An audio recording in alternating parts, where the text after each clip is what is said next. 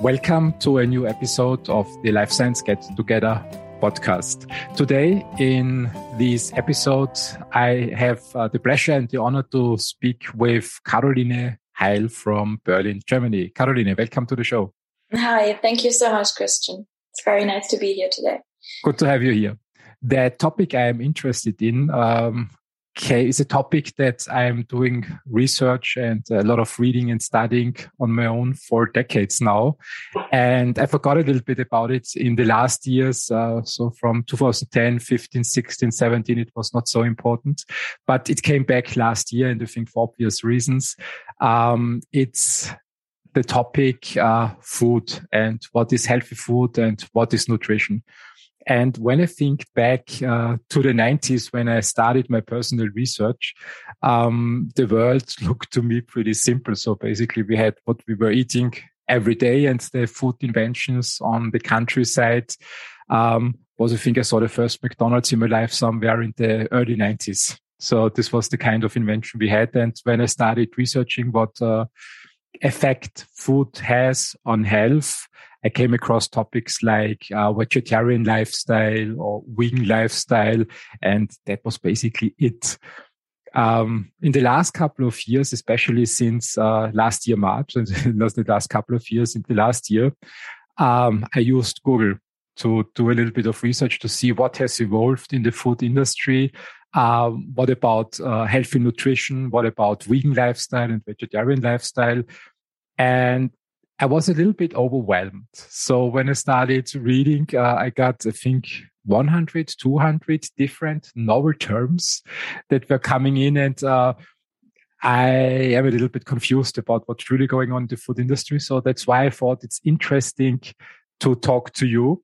Uh, I saw in your profile that your company is called the New Meat Company and is investing and uh, starting and running companies who are positioned exactly in that field that I find confusing currently.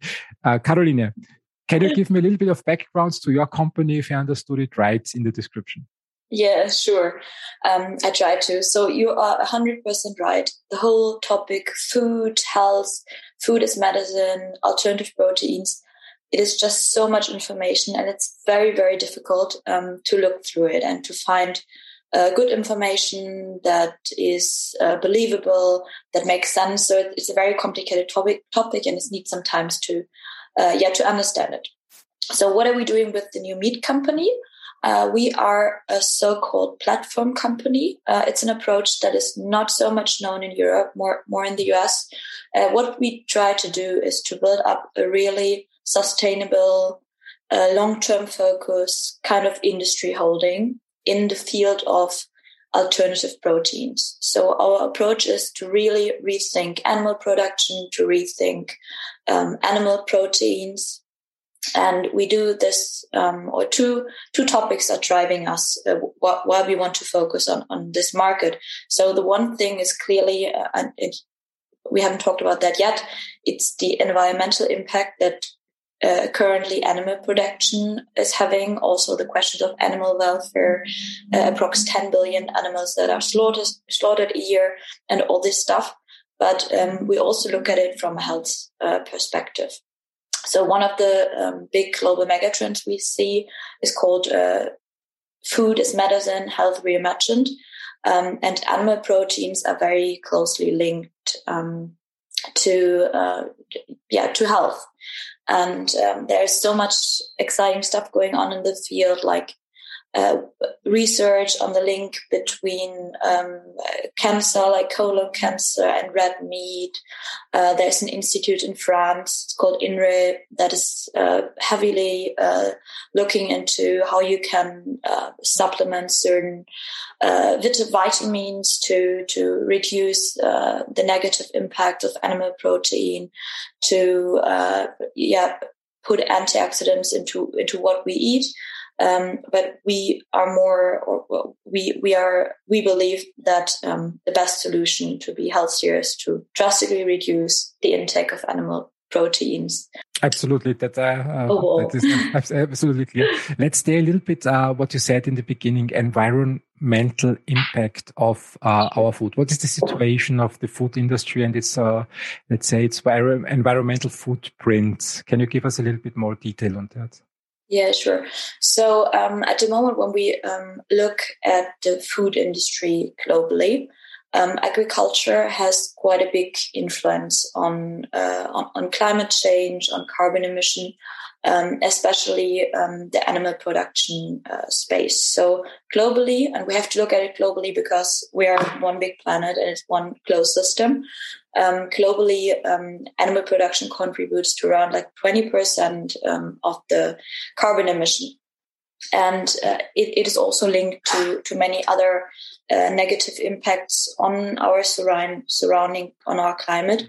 So if you want to um, want to feed all the animals we need for our current production, you need loads of land. So it's very, very intense in land use. It's um, yeah, it, it's for high intense agriculture use. Um, that has negative impacts on biodiversity and like the, the loss of biodiversity is one of the biggest threats for, for our society. It's very much linked to zoonotic diseases. We've just been there with Corona, with COVID 19. Um, also, animal production is very high in water use. And uh, we are very much aware that, that our society or our planet is very close to certain tipping points and, and water resources are one. So the um, decreasing water resources, we see loss of biodiversity, carbon emission, climate change. Uh, it is a very, very um, long list. And um, so I believe, and I maybe I'm going to tell you more about my background later, but um, uh, for the last years, I had a strong focus on, on, agriculture, and I'm a huge fan of all uh, regenerative agriculture um, systems where you like also store carbon uh, in the soil, and uh, most of them they need animals somehow involved in, in the whole uh, production process. Uh, so I, am not per se ag- against animal production, but the way we do it at the moment in this high amount is it's just very bad for our planet, and actually we cannot afford uh, a behavior like that. And it's also like um, world population is still growing. We're going to have 10 billion people in 2050, or approximately 10 billion people. There are assumptions that we're going to need like 30% more proteins. Um, the meat demand will grow uh, around like 30%. And we have to drastically rethink what we're doing to, um, yeah, keep our earth, earth healthy and have a nice place to live on. That's true. So there is uh, a huge problem that we are already in the middle of uh, currently, and it's not something that happens in 100 years uh, or in, in 200 years. So it's currently ongoing. That's the the way we produce our food is not sustainable. Did I get that right? Yes, very right. But it's also so I, am I'm, um, I'm a very so I kind of like when I think about the situation, sometimes I get a little uh, yeah, a little kind of like alarmed feeling or alarmed feeling, but I'm also like a very, very uh, a positive character. And I think we are, we, we still have the capacity to solve many of the problems. Um, like uh, for me, one of the best examples is the ozone hole. So it was discovered in the early 1980s in mm. 1985. And um, so like uh, the, the, the whole society the, the, of the states came up with a Montreal Agreement um, and banned cer- certain chemical uh, substances. And now, like uh, nearly 35 years later, we know that that we kind of like solved solved this problem. The ozone hole is going to be closed in like 70 or 80 years or 100, whatever. But we kind of like we saw the problem. We acted very very fast. What we kind of like not doing when it comes to climate change at the moment, but but still we see that that there are certain uh, yeah that we haven't reached the tipping point, and that we still can do something good and and yeah, be change. I agree with that. That's the right spirit. When you see a problem, uh, you think about how can you solve it, yeah. rather than complaining about it and just being stuck in uh, doing nothing. Basically, uh, I, I, wonder. You said a little bit. Uh, you explain your background later, but let's jump on it uh, on that topic right now. I'm curious. Um, you're a smart lady. You have a lot of uh, entrepreneurship uh, spirit from uh, already from the opening 10 minutes uh, since we are talking. Uh, what brought you into the space? Uh, what, why did you decide to, uh, to move into a platform company that is doing uh, research and work uh, around the topic of the environmental impact on in our food value chain. Yeah. Um, so, um, kind of like my interest in food and agriculture, um, that's basically very much linked to my family. So, my grandparents on both sides were in agriculture. I I were lucky enough to grow up at my, my grandparents' farm. Um, yeah, so um, I was always uh, very close close to the agricultural sector. My father is a veterinarian with a focus on food security, so I always saw a lot in that field. And after school, I decided to study law, to go to law school. So very different, uh, different field. Um, and after law school, I kind of like sneaked a little bit into the corporate law world and worked for, for the big law firm, uh, Freshfields, um, with focus on M&A. And after one year, I was like, yeah, it's kind of like M&A. It's cool. It's cool surrounding, cool and smart people. But somehow I don't see the impact or the positive social impact that might maybe sound weird when you study law and want to go into the corporate world, so the positive social impact, but I was looking for a little more. And I decided that I really love agriculture, that I love nature, um, that I love the food industry, not industry, not, but food sector. I love to eat. I love the whole field. And I was thinking about how can I, how can I work in that field? Um, and um, I kind of couldn't find a solution. Though the first thing I did, I was uh, I, I, went to Namibia for two months. Mm-hmm. I worked on a cattle farm, uh, stayed there, and did some thinking about it. Then I decided that I uh, I want to be, or I, I could be a lawyer for agriculture and food. And so I worked in that field for around three years. And uh, after that time, which was where I learned a lot about agriculture, about the food sector, uh, I decided that I want to look at it from a different angle and uh, started working for Ernst Young. And I was very lucky because soon after I started there, I became part of the global agribusiness uh, and food team. And uh, yeah, had the chance to even look deeper into uh, food tech, into regenerative agriculture, carbon farming, alternative proteins, uh, more from a consulting um, perspective. Uh, and at some point, I, I was just super convinced from the alternative uh, protein field and the positive impact that that lays behind. Because what you just said, I, I, I, totally agree. So I think it's very important that when we see a problem, we we find solutions and we, we find a way how to act and and not like um, somehow uh, hide. Find, be active, find a solution. There's no problem that we can't solve. And I really want to be part of, of, of that idea. And at some point, uh, friends asked me if I want to be part of the new meat company and if I can imagine to, yeah, be the CEO of the company, lead the mission, uh, find the platform companies we want to invest into sharpen the vision and the mission. And I was like, yeah, that sounds great. That the uh, opportunity I'm looking for. And it's also a way like to move, yeah, away from just like complaining that there's so much going on, but uh, providing solutions and also help the people to find um, alternatives to, to, to change and, and food. Or, I always say food and changing the way how you eat is the easiest way to just have a very um, a positive impact on, on the environment. It's, it's, the easiest and you can start it every day. And um, Yes, I, am very glad that. I, I, agree. I agree to everything you said. You have the right skill set to do that. So on one hand, you bring your legal expertise into that area, and on the other hand, you also have a lot of uh, diverse technical expertise uh, uh, since you were a young child. So um, and enough energy to to make an impact. Um, let's look a little bit on uh, what's going on in the food industry. So, from the perspective of your company, you said that uh, you want to define the way we think about meat in a new way. What possibilities are there currently on the market to uh, look at meat differently than the traditional way that I know? You go to McDonald's, buy a burger uh, is one way, and the other way is uh, you get a steak, buy it in a grocery store and cook it on your oven. But uh, new inventions are out there in the meat sector? Yeah, um, oh, there's so much. That's a huge field.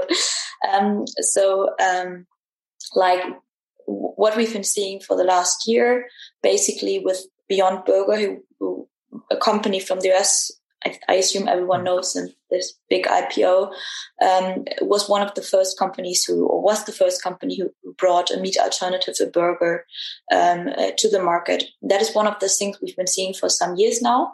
But actually, for the last one or two years, we, we really saw so many new players getting on but the does, market. Does, does that really work? I mean, uh, I saw it Beyond Meat case. I think the IPO was in 2019 or something like that. Yeah. And uh, I think after two or three months after the IPO, the price went up five or four, or five X and then collapsed right after. So it was this peak up and down. And since then it's going sideways. What I always wondered is, is there really a market there? I mean, uh, do people buy these products? yes, there's a real market. So maybe not everyone is buying the Beyond Meat product, but there are so many. So at the moment, we have over 500 players in the field of meat analogs. Mm-hmm. So um, that, what, that what is are, huge. Sorry to interrupt you. What are meat analogs? Meat analogs is term. yeah, meat analogs are basically um, uh, products that mm-hmm. kind of like try to mimic, um, uh, yeah, conventional meat. So they are somehow a protein source, but, but a plant-based uh, protein source. Mm-hmm. Uh, like, um, so at the beginning, many companies focused on soy, but soy, due to different reasons, uh, reasons got very, very expensive on the global uh, market. Uh, and it's also like somehow very yeah very closely linked to not the best environmental benefits not not every soy source but when it comes to uh, rainforest destroying the rainforest so there's some critical voice when it comes to soy but soy could be one source for proteins mm. sunflowers uh, rapeseed uh, peas is, is, a big new thing so basically the meat analogs um, they are based on a on a, um, a plant-based protein uh, textured um, and they should be like from the nutrition side, they are very close to original meat. So they are high in protein. Um, it changed a little bit over the last time. They're normally kind of like try to have the same amount of fat. Uh, there are vitamins and, and everything. So they just like to mimic, um, mimic meat. And this market just is, it's been growing a lot uh, over the last uh, two years and also the investment landscape um, so uh, in 2020 alone, uh, 3.5 billion euro uh, were invested into this certain area. So it's huge, huge, and only uh, Impossible Burger in in the last months of 2020 managed to secure a funding of 500 million. So that's that's quite that is kind of like showing how how big uh, or how much potential the market has. And the estimate. Oh, sorry sorry to interrupt you. It's very interesting, but uh, at one point when I first saw Beyond Meat, and uh, as you said, right after Impossible Burger was on the market, um, I think the ingredients are, are, not so new. Just think back to the 90s when uh, I did my martial arts and uh, I got aware of this macrobiotic nutrition trend, uh, which basically was not a trend back then. It uh, originated somewhere in the 60s, 70s by Michio Kushi. And he promoted uh, to basically rely mostly on uh, vegetables. Uh, get your nutrients from vegetables only. And I think in the highest level, he just uh, wants people to uh, live off uh, one bowl of rice every day or something like that. Oh. And and uh, when I look at Beyond Meat and Impossible Burger, as far as I understand the story, um, they are building on that trend. So they're basically building their burger or their meat uh, from plants.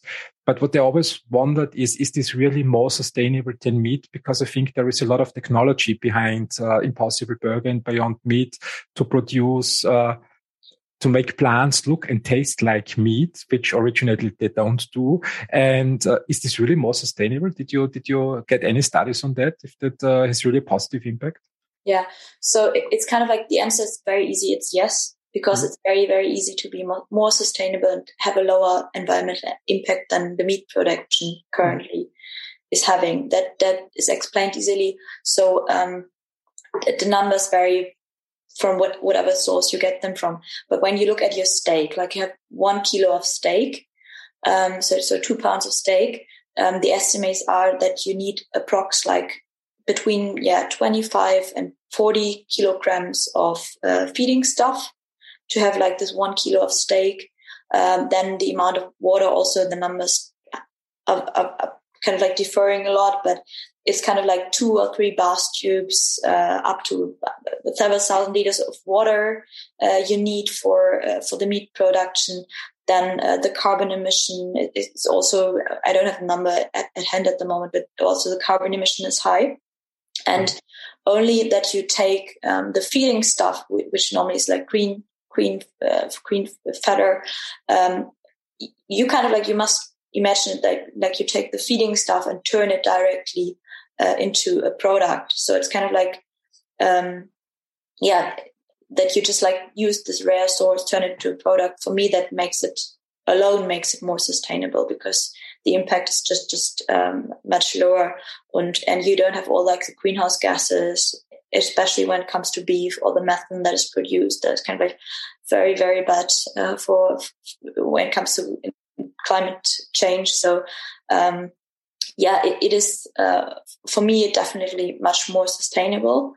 Um, the question is, what, what, I think that's the direction you want to go to. So um, the meat analogs, uh, what people are claiming is that um, it falls under the, the area of highly processed food, mm. and that's something that's t- sometimes is seen kind of critical because people say, so if you have a grass-fed beef uh, steak, it is very very lean protein. It's not processed um, well, that is true, but uh, also when you look at the, the production processes for the for the meat analogs, so yeah, kind of like the protein source, you put it in into an extrusion uh, technology, and then you get like get a protein source out with with a certain structure. So that one one of the steps in the production, and um, it depends on the company and who producing who is producing uh, the meat analog, and what kind of um, uh, substances are put into it and how, how highly processed they are. So there are many players on the market now that are organic.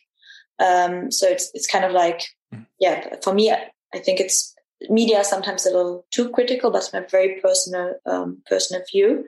Um, we can we can have a lot of uh, philosoph- philosophical discussions uh, about the good and evil of uh, processed food. So there are several opinions on the market.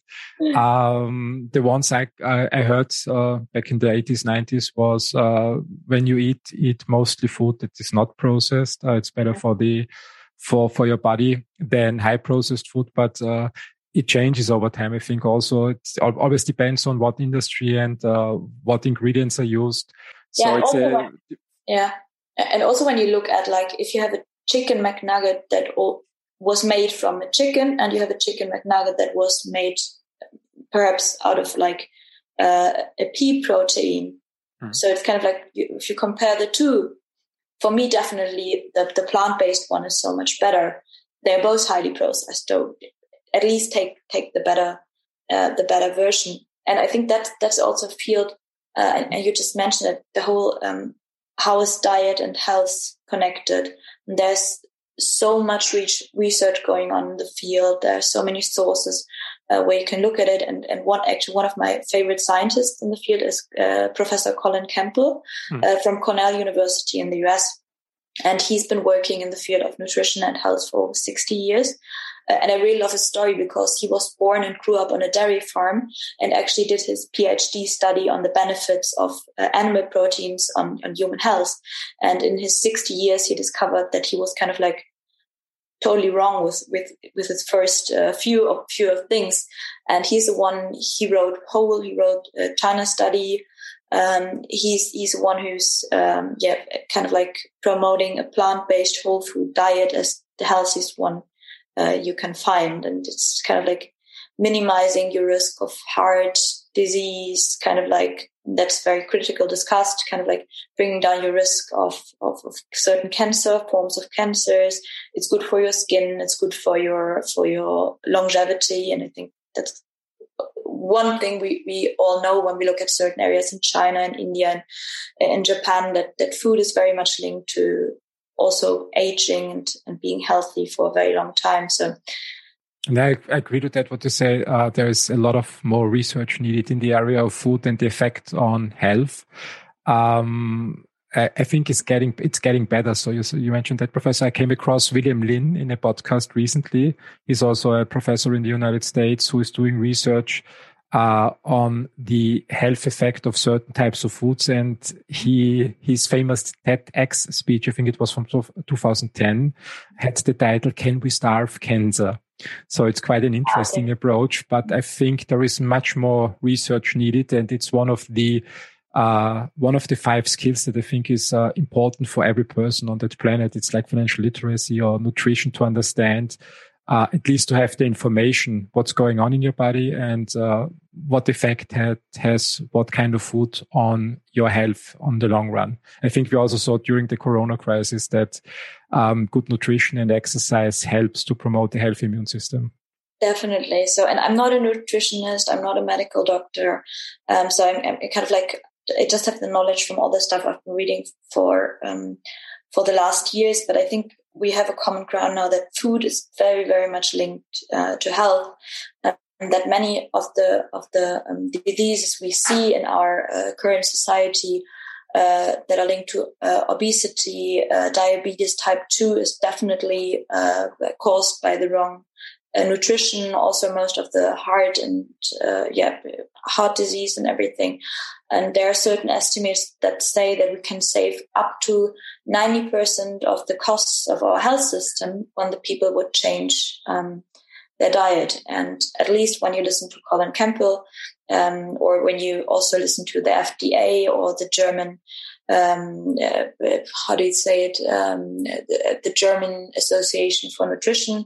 They all are very clear about the information or about about the advice they give that says you can have animal protein, you can have meat, but reduce it to a minimum of two days per week. And also, like, there's so much going on in the media with like, we need more, or, or people telling uh, we need more protein. But I think also science is very clear about that we uh, need around 10 or 20% of our, of the food, of our food intake should be um, uh, protein, the protein source. So, um, yeah, I think we have, we have, uh, we have some common ground. And to come back to my topic, we kind of like all agree that the meat consumption must be reduced a lot. So yeah, I would like to come back to that. I, th- I, think the, the lifestyle changed a lot in the last three or four decades. I was uh, remembering that uh, in the preparation, the days when I was a young boy. And uh, I hope it's not made up. It's just a memory like it is right now in my mind. Uh, but meat was not uh, the basis of the, the daily nutrition. It basically was homegrown vegetables, uh, a little bit of bread uh, during the week, and on the weekend it was meat, but I think one or two servings only, and not uh, five, six, seven, eight servings. When I look today uh, at the world, I think we have an abundance of food here in uh, in Europe, and yeah. I think it's also true for Canada and the United States, Japan, and also for parts of China. Uh, whereas on the other hand, uh, when I look uh, on uh, on regions like Africa, uh, certain regions of Asia, it looks like that uh, they definitely don't have an abundance of food. They're on the other on the other side. Uh, do you see any possibility with novel technology that uh, that's on the market or that's coming to the market, like artificial intelligence, blockchain technology, also to have an impact on the reorganization of the supply chain globally so that we can balance out that imbalance of, of availability of food. Stay with us. We'll be right back. You love listening to podcasts, but have you ever thought about starting your own podcast? Maybe you want to build a brand, grow your business, or are looking for an excuse to talk about your favorite hobby. Whatever your reason for making a podcast, Buzzsprout is the place to start. Since 2009, Buzzsprout has helped over 300,000 people launch their own podcasts. Buzzsprout walks you step by step through the whole process and will give you powerful tools to start, grow, and monetize your podcast. Ready to get started? Click the link in the show notes to get our free step by step guide to starting your podcast today. Yeah, um, I, I, think so. I, I, yeah, I, I strongly believe um, that um, the new technologies and also uh, the data we have, machine learning, uh, artificial intelligence, can have a very positive impact. So, um, you say just said is 100% right. So, when we look at the US, when we look at Europe, uh, we have approximately four times uh, the amount of food that we actually need and the, that we actually use. So there's lots of food waste. So w- when we think of it, it might be the, like uh, we're like, okay, there are certain areas where we have enough food or too much food. Can't we just distribute it to like the poorer areas? That's difficult. So I think that is not how it works. So you cannot ship your salad to uh, to to another country because you think we have enough enough of it. I think for me the solution is to um, to support uh, certain areas in their agriculture technology. So um, kind of like help um, help to um, yeah make agriculture uh, more sustainable, more sufficient, um, more resilient. Uh, and there's technology doing uh, a very very uh, good job at the moment. So um, I really love one project. I think it's from from Oxford University. They come came up with some uh, sensor technology. It's it's called Chameleon, and it's a little device that is like the size of a hand, and they distribute it in some uh, African countries where there's a water uh, resource problem, a huge water problem. And with this chameleon sensoric technology, you can you can uh, find out how moisturized your your ground is and really see when you need to apply water. And that is kind of like uh, solving many conflicts over water that that um, that, that the people were having because they were like, okay, I, I have the certain right to have that much water, and I'm going to bring it out on my fields if they need it or not. And now the people have like the technology at hand, the sensor to find out if they really have to put water on the field, how the moisture is at the moment, and that uh, increase the profitability and, and, and, the amount of food they could harvest uh, a lot. And, and there's so much going on uh, in that field. Also, uh, going back to old old agriculture techniques like regenerative agriculture, till free, uh, till free, till free agriculture, uh, promoting soil health, using um, biochar to promote soil health. So there's so much uh, going on with new technology, with sensor technology, uh, going back to old practices, good agriculture practices. Um, yeah, I think I, I almost agree to everything you say, but I partially disagree. I think. Uh, oh, uh, okay, that's good. uh, More fun when people not agree. partially, uh, I think also until mid '90s, the general uh, assumption was that a lot of problems are not solvable because uh, there are sort of conundrum. For example, one was in business, you cannot deliver high quality at low prices. So you can either decide for high quality strategy or a low price strategy, but uh, a lower price usually comes on the expense of quality. So you need to reduce the quality. And on the other hand, if you want to be a high quality supplier, let's say like in the car industry, if you want to be a Daimler with Mercedes, um, you need also not only demand higher prices from your customers, you also need to deliver high quality. And then came Amazon and uh, this this uh, digital revolution. And I think Amazon was the first company, in my memory, that started uh, working in a way that they could provide high quality at low prices. So they remodeled the whole value chains. Also, Apple did something like that, for example, in the music industry um, with iTunes, uh, the App Store, and with the iPhone. That, for example, uh, the quality of the uh, the music delivered is the same, but at a much lower prices. So, 90s it was you buy a CD yeah. and uh, you have to buy 13 songs, uh, even if you wanted just one. So it was small changes, and I think also with the uh, blockchain technology and uh, the impact on that it can have uh, on logistics, there are new possibilities opening up. And uh, one company that came to my awareness during the pandemic, where I have to say initially um, that it didn't impress me very much, was HelloFresh. So I got aware of this company uh, since also it was like uh, Beyond Meat. Uh, right after the IPO, the price just skyrocketed and uh, I always thought, okay, it's due to the pandemic. People are at home. So uh, they buy their groceries online and try out HelloFresh. The HelloFresh case to me last year was pretty simple. Uh, you order certain recipes, you get the ingredients delivered to your house, and you have to cook. And I, I didn't see the game to because I thought, okay, I mean, I learned in my youth uh, how to do grocery shopping. Uh, I have uh, enough uh, books at home with recipes and I can do that myself. And uh, grocery stores never were shut down here in Austria, so it didn't have uh, an impact.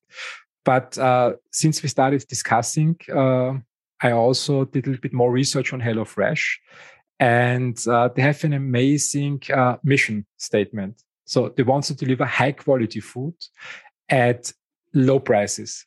And this is something that is really awesome. So I, I wonder, what's your opinion? Is it really possible? Uh, because it, I always learned in my life when you want to have high quality food, you have to invest a lot of budget.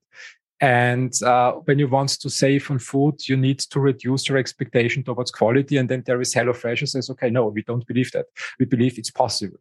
What's your opinion on that? okay uh, first so what I, what I was talking uh, about before when it comes to distribution of food i was more looking at, uh, at, at the countries at the moment who are suffering from hunger so mm. very different approach uh, of what we're talking about now so distribution no, no, i was I, am just i'm just expanding i'm just expanding on that and say i mean new topic when, okay when, um, they, when, they, when they can solve it in, in Europe and the United States, why not expand that? I mean, it's just maybe it's just a logistics problem yeah, yeah, yeah, very difficult logistic problem uh, to solve. I think to distribute uh, food to um, yeah as, as poor third countries. Um, but coming back to your question on like the, the HelloFresh uh, concept, I also I really like the company. I think they brought a huge uh, value and benefit uh, to the people because um, so many people don't cook they kind of like don't know how to cook mm. um, so i always say I'm a very lucky person because my mom was not the best cook. So my my siblings and I were always kind of like joking. We had to learn how to cook to to survive. She doesn't like that very much, but it's kind of like so. I love to cook, and just like you, I know how to to cook good good food. But many people um, don't, and you don't have to because like it's so convenient to just go to uh, to fast food chain, to a McDonald's or whatever, and you can get uh, yeah, already prepared food everywhere. And I really love the HelloFresh concept also from mm. a health side. So prepare fresh food. Um, that's amazing. And for, for the question, uh, quality and cheap prices. I think that's a question. How do you find quality? So even with like um, the industrial industrialized agriculture, um, you can produce a very high quality, very food secure um, product. So, but it's a question: what? How do you see quality? So, for me, uh, a certain quality um, or quality is kind of like local products. Local products I know, or products I know where they are produced. Kind of like um, when the products are produced in like i don't know with some kind of like coca beans in, in africa for me quality means that the people who work on the farms are are, are treated in a, in a good way uh, get enough payment the, the production is sustainable um, uh, that's that's a, the whole like the palm oil uh, discussion that is going on there. Some producers work like very very sustainable other not. For me that's a question of quality. Also, I really like um, organic products, and the organic market uh, during Corona just got an immense increase in Germany, fifteen percent bigger than the year before. Um, so, so for me, quality. I think I, I define quality in a certain way, and I think the way I define quality, it just comes with spending more money on food.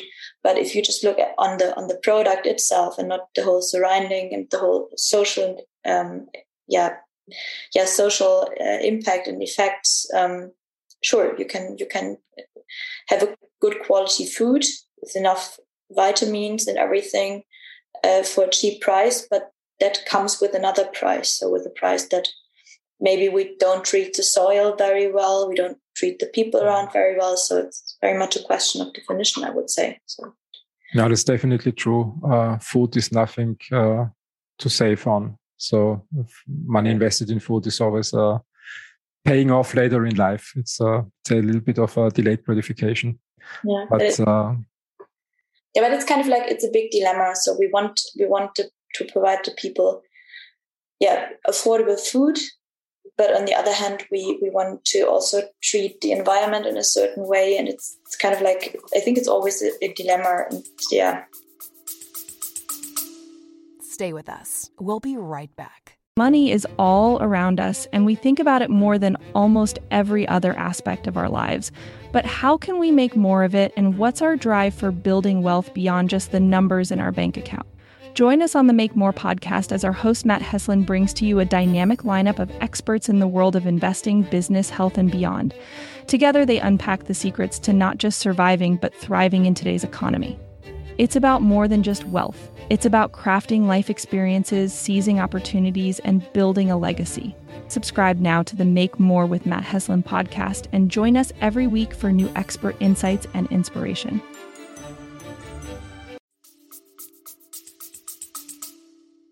I mean, I, I, think, I mean, I understand the, the evolvement of the food industry. So the story, how I justified for myself into my uh, moral and ethical uh, thinking uh, is that uh, after World War II, basically there was scarcity also in Europe. So it's not a long time ago that uh, food was scarce and there was not enough food to feed the entire continent. And um, a lot of inventions in the food industries of the 40s, 50s, and 60s, in my opinion, evolved out of that scarcity. So the, I think what no politicians wants to have is uh, people who don't have anything to eat it's always a breeding ground for riots and uh, um, I would say hostile changes in the society. Yeah.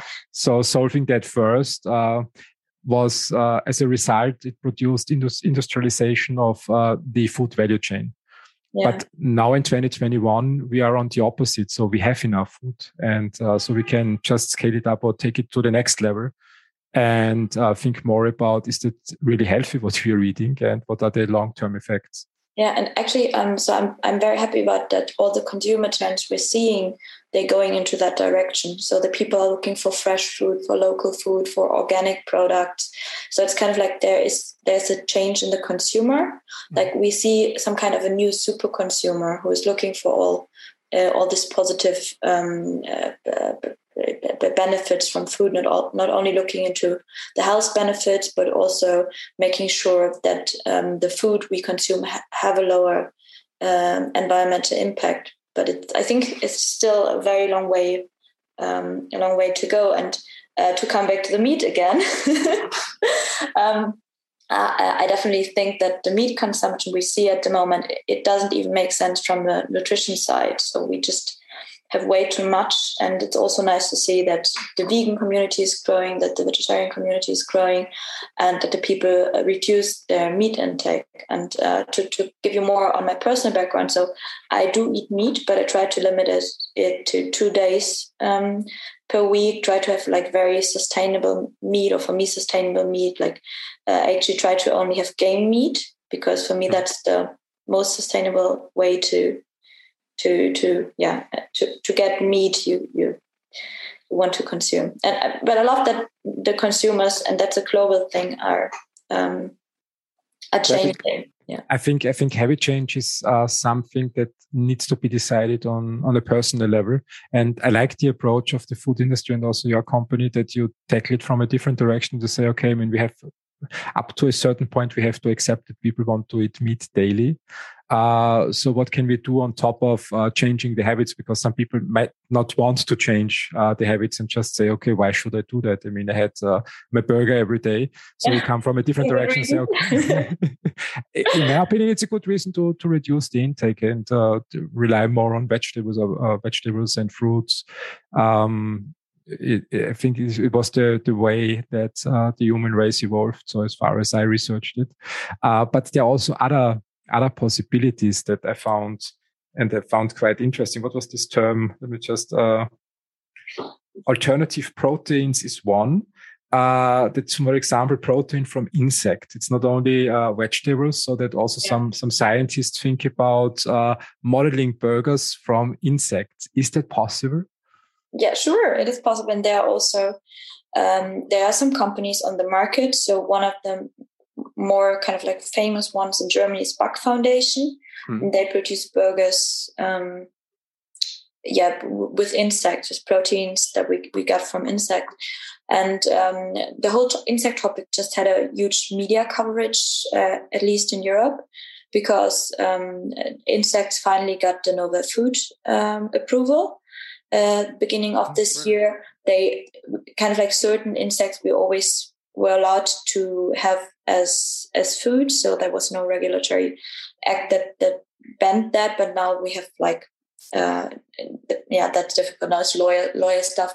I, I, I, tend to not try. I try not to talk about it. I love it, but it's super boring. So it was kind of like some transition regulatory framework. But now we have the uh, novel food approval. So kind of like a statement that it's all safe from the nutrition, from the health um, aspect.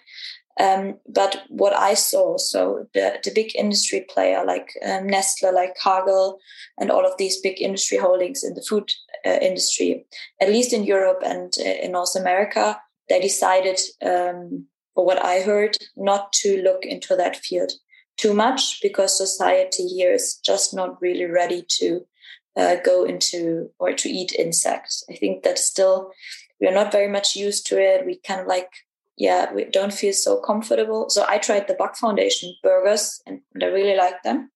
And insects definitely could be a good way to, um, yeah, to have a good protein source with less environmental impact. But it's it's always a question of if the consumer really wants to consume the product. And uh, like the insects, it's a bigger trend in the animal nutrition field. So when it comes to feed um, livestock, which is which is also good because uh, the land use um, got, got, reduced by that. Um, but the industry is kind of like seeing some struggles there as well. So kind of like, is this protein source good source to really have like the, the meat we want? And yeah, I, I think we need some some more years to um, I think at the end of the day, the consumer will decide if uh, there are, yeah. is a market or if, whether there is a market or whether there is no market.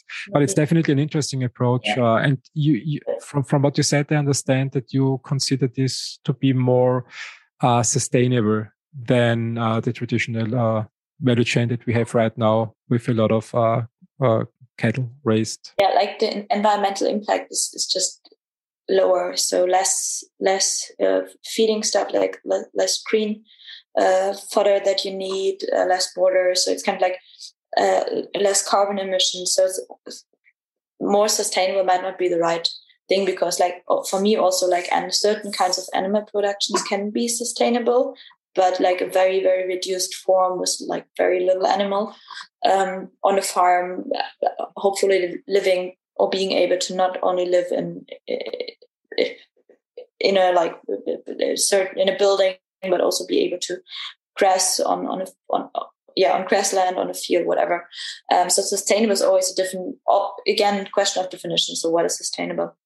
But uh, what a technology is that we see emerging for like um, at least the last 10 years and i'm really fond of that because it's like an amazing innovation is the whole cell-based lab grown um, oh yeah so I do believe more into that than I do in like the whole insect protein. So that's an interesting topic that you bring up. Uh, I remember, I think the first time was 2015 or 14. The first time I heard uh, this idea that it's possible to grow meat in a lab.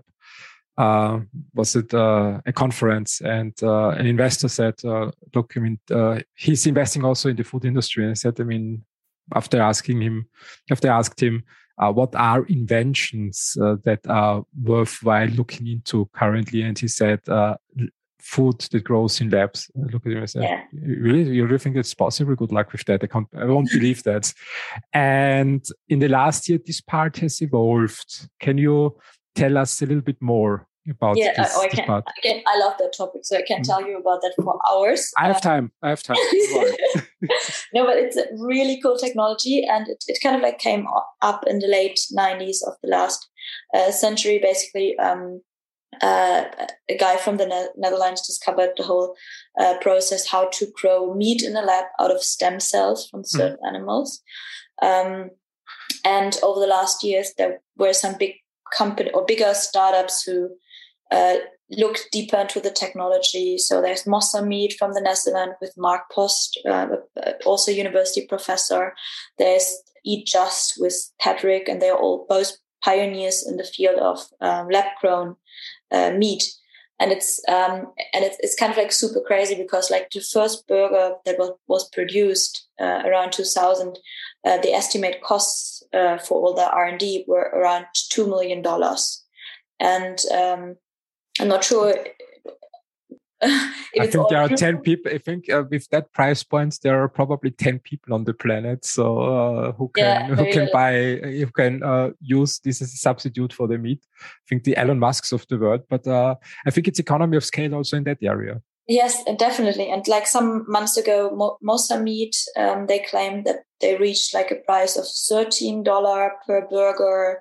Uh, Eat Just, they just uh, entered the market in Singapore. So they just like the, uh, launched the first uh, cell-based chicken that was, uh, yeah, with a regulatory approval in Singapore that was sold in one, uh, in one restaurant over there. And like two weeks ago, and I was very impressed by that, um, a scientist from Japan just uh, came out with the huge headline that they were able to kind of like really rebuild um, a piece of meat, a steak, because um, you have to imagine so this whole um, cell-based uh, or laboratory grown meat it's kind of like pretty complicated. So you have like um, a media where you can grow um, grow your cells but then you have kind of like um, so if you just grow muscle cells which is like super complicated to to find a good cell culture that is growing you have like a certain lifespan of the or a certain amount of times um, the cells can replicate if you don't use uh, gmo and then you have kind of like a bunch of, of cells that are not don't have like the muscle uh, we know. So they're more like a uh, yeah like a puffy they have like puffy uh, uh and then you have like these, these cells you like no one since uh, since these uh, scientists from the Japan, no one was able so far to really grow grow a vascular system. So like the cells can just gain a certain amount of height. Then there's a problem like uh, muscle cells. You, you have to grow fat cells, and mostly when the scientists come up with with this technology, they they just started. They're able to grow maybe like a one centimeter uh, a steak or one centimeter uh, muscle cells and some fat cells and everything.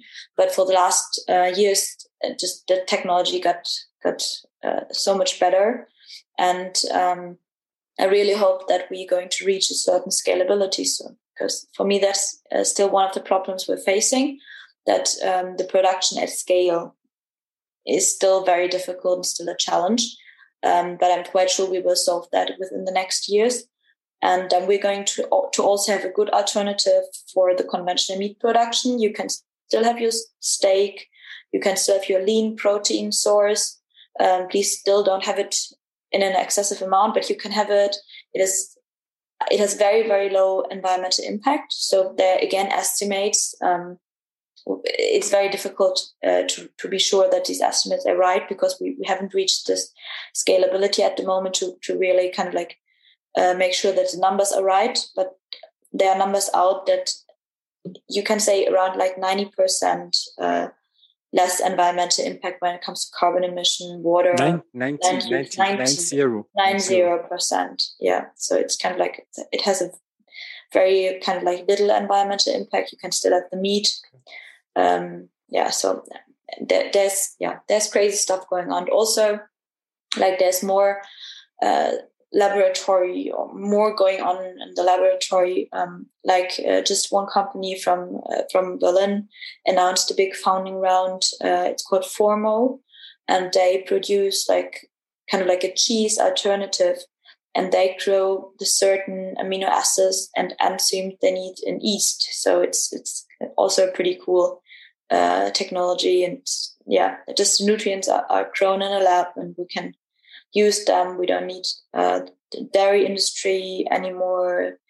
Also, um, at some point, we may have um, the possibility or or the knowledge to also make the products better. So, kind of when we come back to the health aspect, um, there are some scientific studies that kind of like line out negative health benefits when it comes to dairy products. So, uh, inflammatory processes are kind of like fired on the body um, then there are some certain studies that link um, kind of like diabetes uh, in children to the consumption of uh, milk products. And yeah, there's so much research going on. Um, and maybe at some point we can also, or yeah, even be, be able to produce dairy and meat in a laboratory and make it even better than the original product, make it healthier. Uh, yeah, kind of like supplemented with certain substances, providing longevity, a better life. But that's kind of like more the future, and I'm very much looking forward to yeah, everything not, that is happening in that field. Stay with us. We'll be right back. Coaching Conversation 2024. This podcast is 100% dedicated to leadership and leadership within the workplace coaching area. We work with companies throughout the world teaching leaders how to coach their employees. This podcast is dedicated to teaching specific strategies, frameworks, coaching models, and now artificial intelligence strategies to help leaders drive greater teamwork, collaboration, cooperation, greater attitudes, better motivation, coaching career development, just to name a few. I hope you'll check out our podcast. It's definitely, I think it's definitely possible. I mean, when I look back 10, 15 years ago, electric vehicles, self driving cars was part of science fiction. Then came Elon Musk and uh, started building Tesla. And uh, there's a huge debate ongoing if it's really that, if Tesla is really that good, how Elon Musk's uh, makes us believe it is, but it doesn't matter because it created a whole new environment, a whole new space and motivated and inspired a lot of scientists and people uh, globally to work in that field and find solutions for that. So when we find some people also, I think in the food industry who inspire like Elon Musk did, uh, everything is possible. So I don't yeah. don't see any limitations. Yeah, and for me, always uh, what Elon Musk did with Tesla that's kind of like a leading example also for the um, for the alternative protein sector. So um, I'm ba- I'm based in Germany, and the Germans they are very very much into cars, into fast cars. We kind of have like a car fetish. So uh, and and now Tesla got so cool.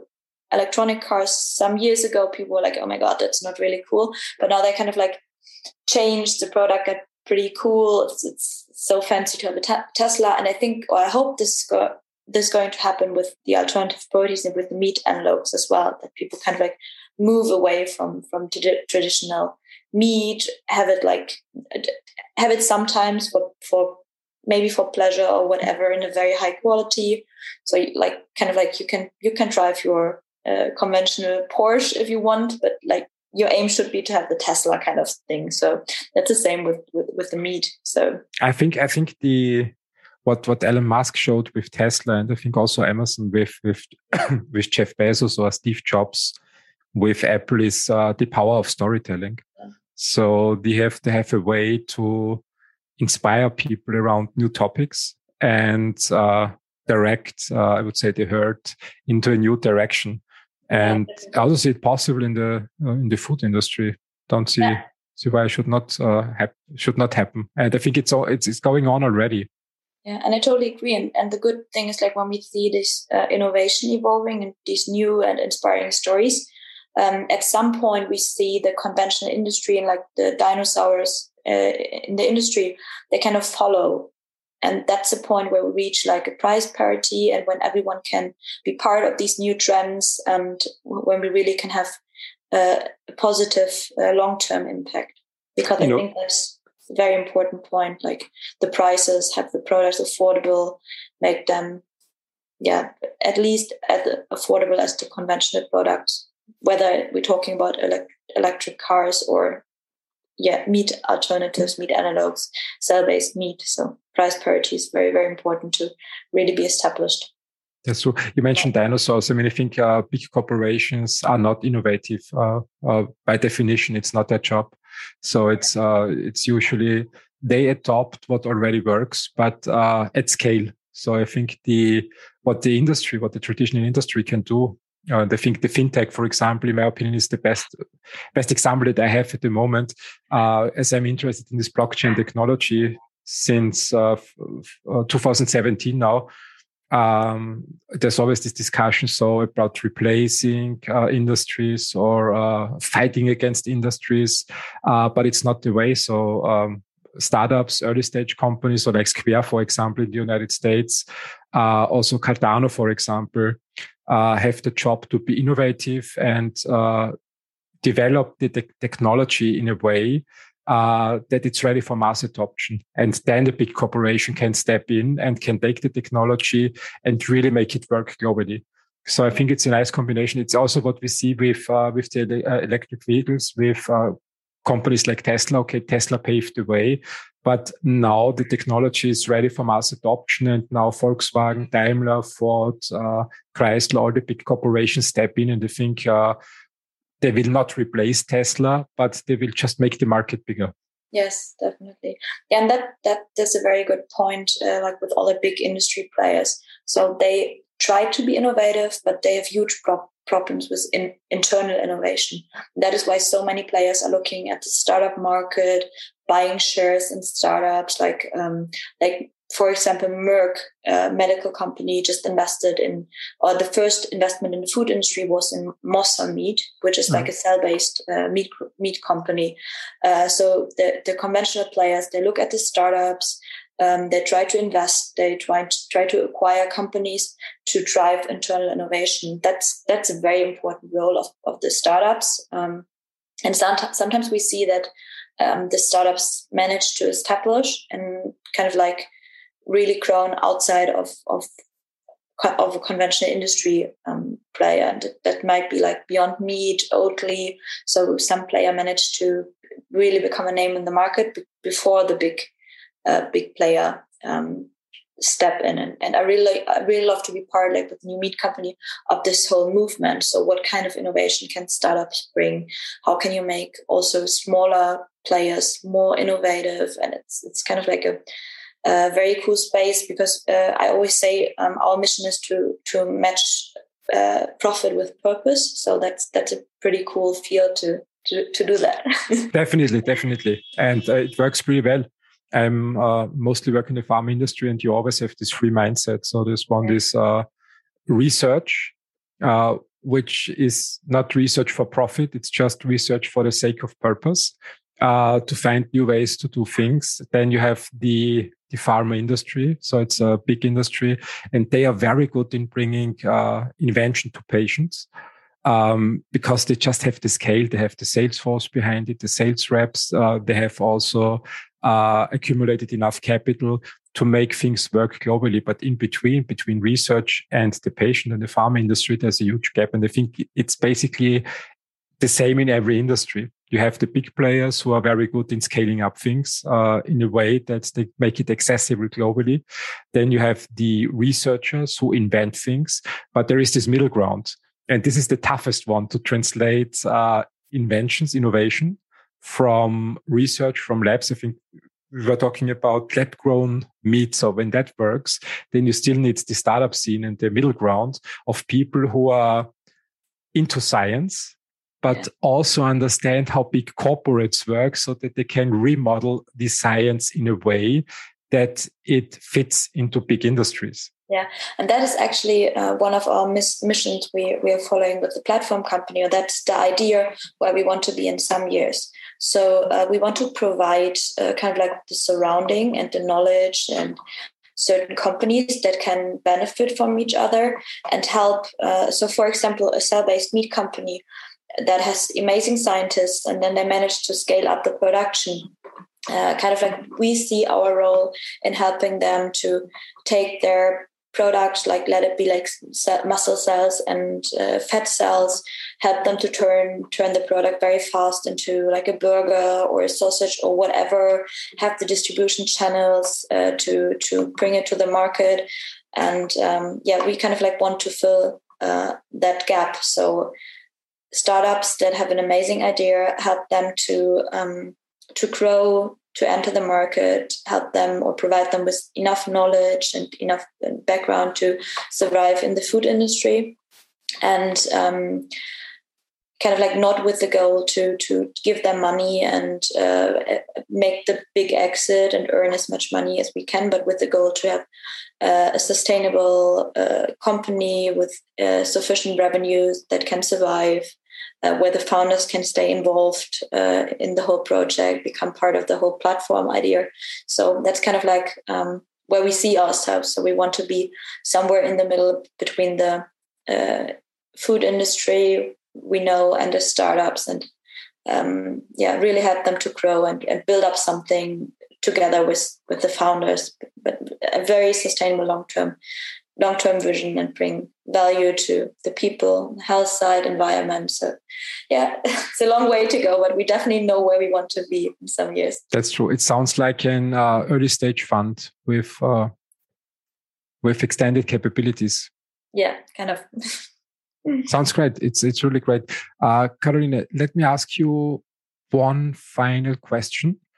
Um, the the most important trend we were talking about trends uh, there's so much ongoing. When we look back uh, let's say from 2030 when we ch- just jump into the future and uh, think uh, assume it's possible and we have a conversation nine years from now um, and look back to 2021 in your opinion, what is the most important invention that we already have uh, on this planet right now that will shape the future of the food industry in the coming nine years? Okay, the, the most important one. So I think there are several that are going to shape uh, the food mm-hmm. industry a lot. Um, um, so what we what we haven't uh, talked about so far is um, the huge potential uh, behind mushrooms. So mm-hmm. uh, fungi and everything of that. So that's definitely going to be. It already is a big thing. Uh, very um, good protein source can be produced very environmental friendly, very or linked to many health benefits. Uh, I think that's going to um, that's going to be a, a, big trend within the next year. Then the whole um, cell based um, market so pr- that we produce just produce the food in a lab i think that's going to take off. Maybe not in the next five years maybe not in the next 10 years but in the next 15 years that would definitely so we will kind of substitute loads of conventional meat with uh, cell-based products uh, in the future soon i assume. Uh, and then it, it big trend I'm very, very fond of is the whole question how you can use food as medicine. So I think that's mm-hmm. going to, uh, and, and I'm, yeah, I, I, see many people who, focus more, who, who, rethink what they eat to get enough uh, antioxidants, to get uh, the right amount of protein, uh, the whole personalization of nutrition. It's a big thing, and so much R and D is going on there. So I, kind of like, like see several trends um, that that are developing, and we are definitely in just in the beginning of a of a big changing process. So I think the way we will eat in ten years will definitely be different from what we see at the moment. Yeah, I wonder. I mean, I have, uh, I'm a huge fan of Star Trek. and that's great. And I always remember, I mean, there's there, there's certain inventions. So, for example, uh, they used this communication device uh, in, the, in the series of the 60s where they just opened it and could uh, communicate over distances. And it's basically what we have now as cell phones or mobile phones. Um, it's there. Then beaming. I think uh, we are probably a bit away from, from beaming. Yeah. Um, then there is this uh, holodeck, which is now, I think, coming to life in the term of multiverse or me, uh, metaverse, metaverse, not multiverse, metaverse. Uh, Facebook, for example, starting research in uh, enhancing the internet and building the next level of the internet, which should also include virtual reality, artificial, uh, augmented reality. And then there was one thing, this replicator, so it was this device where people could select what they want to drink. It's like a computer. Yeah. And you could type in and then uh, the replicator produced out of energy the food or the drink they wanted. So it was perfectly ready for serving. And what you said now with lab grown meat and uh, longevity research uh, and also the distribution of food, uh, I just wonder uh, if this uh, let's say 3D printing food or so or the, designing food from energy and make it look like real food and taste like real food. If the, do you think it's really possible to to take such a huge leap? So the 3D printing, it, it's maybe a little similar to what we see in the, the cell-based space at the mm-hmm. moment. So 3D printing, there's impossible stuff possible. So it's uh, like when when you look at uh, there's some uh, there's like seafood printed by some companies uh, which they can like just mimic uh, the structure or chicken breasts or uh, so plant-based chicken breast plant-based seafood um, it, it's just incredible when when we look at the technology and what is already possible to mimic the structure because taste is not only that that from the nutrition side you have like enough protein and like some some kind of like taste is also the structure and the, the feeling in your mouth mm. uh, to to really um, have a product that you think is yeah t- tastes good. Um, and also when we look at uh, we, we, were discussing like the world hunger crisis earlier. So there's some some companies who try to solve the world hunger crisis with like 3d printing and bring like 3d printers uh, to certain countries and helping them to print the product with the right vitamins and, and nutrients um, yeah where it's needed. So there's some crazy stuff going on. But i think at the moment we i see there's a potential but right now kind of like for the the amount of products we need and so the market um, of for alternative proteins and for meat analogs it's it's growing rapidly. So uh, the CAGR we see from up to like 30% we have like a, a mm. market estimate of uh, 400 billion in 2030 globally. So we we just uh, face um, face the uh, need to scale up. And 3d printing at the moment is, is kind of like it's a very cool technology but i don't know if anyone or i don't know any player that's really able at the moment to to yeah bring a very scalable uh, product uh, to the market and the costs are still very high but yeah i see definitely potential in that field but it's it's still yeah it's, it's, it's still a long way to go but yeah, I think Elon Musk can use it for his trip to Mars. So he needs uh, 3D printers on a Starship uh, on the way to build his first colony on Mars. So it's uh, something I think he, he wants to achieve in his lifetime. And uh, it's a it's a few years, but maybe who knows in twenty years, thirty yeah. years. And and also think of like uh, just like you have kind of like this three D printer in your kitchen at, at some point, maybe in, yeah, maybe in thirty years, and then you can like just print your cell-based steak in whatever how you like it like with more fat with no fat. And mm. you have like your scaffold structure and you can just print it in your kitchen in i don't know 30 minutes or something. That would be that would be super cool. But yeah that's more star trek future. But we have cell phones. We have yeah. self-driving cars basically. Artificial intelligence we have alexa already here. So and just just a small step forward to also have uh, something in the kitchen where I probably can say in the future Siri or Alexa and uh, prepare my steak in 30 minutes. It's uh, later it's it's ready to eat. Yeah, and I, I strongly believe in technology and, and, and technology is we see exponential growth in technology and artificial intelligence, quantum com- computing. There's so much cool stuff going on, and I think we will definitely be able to to solve uh, many of the challenges we're facing at the moment with, with technology and innovation. I absolutely believe that. I think the what the last 50 years in the Western world proved, is, especially in Europe and China, and uh, also in Western yeah, China. I know it's in the East, but uh, let's consider it also part part of uh, the first world, Western world. Uh, also in the United States, people can achieve a lot when they collaborate and work together. And yeah. I believe uh, this since World War II, this uh, we just think uh, 55 uh, plus 21, 70 something years uh, uh, of uh, peace, of no no big war uh, is the reason why we have a lot of inventions right now. And we just have to make sure that the world stays peaceful and the human race continues collaborating. And I believe everything is possible. And that our planet stays intact in the environment. And that's also because when we, um, we haven't talked about that yet, but when we look at all the things that are going on in the longevity field and all the trends in longevity, so I assume many of the people who are listening right now have read um, Lifespan from David Sinclair, uh, professor of medical, uh, Harvard Medical School. And it's crazy what is going on in that field at the moment, like with repairing damaged DNA with certain supplements. And so David Sinclair claims that people soon will be able to, to turn 150 years old. 150. Uh, minimum. 150, 150, yeah. Wow. So, yeah. And, and so maybe we're going to uh, to see uh, much of the technology de- development we're forecasting at the moment.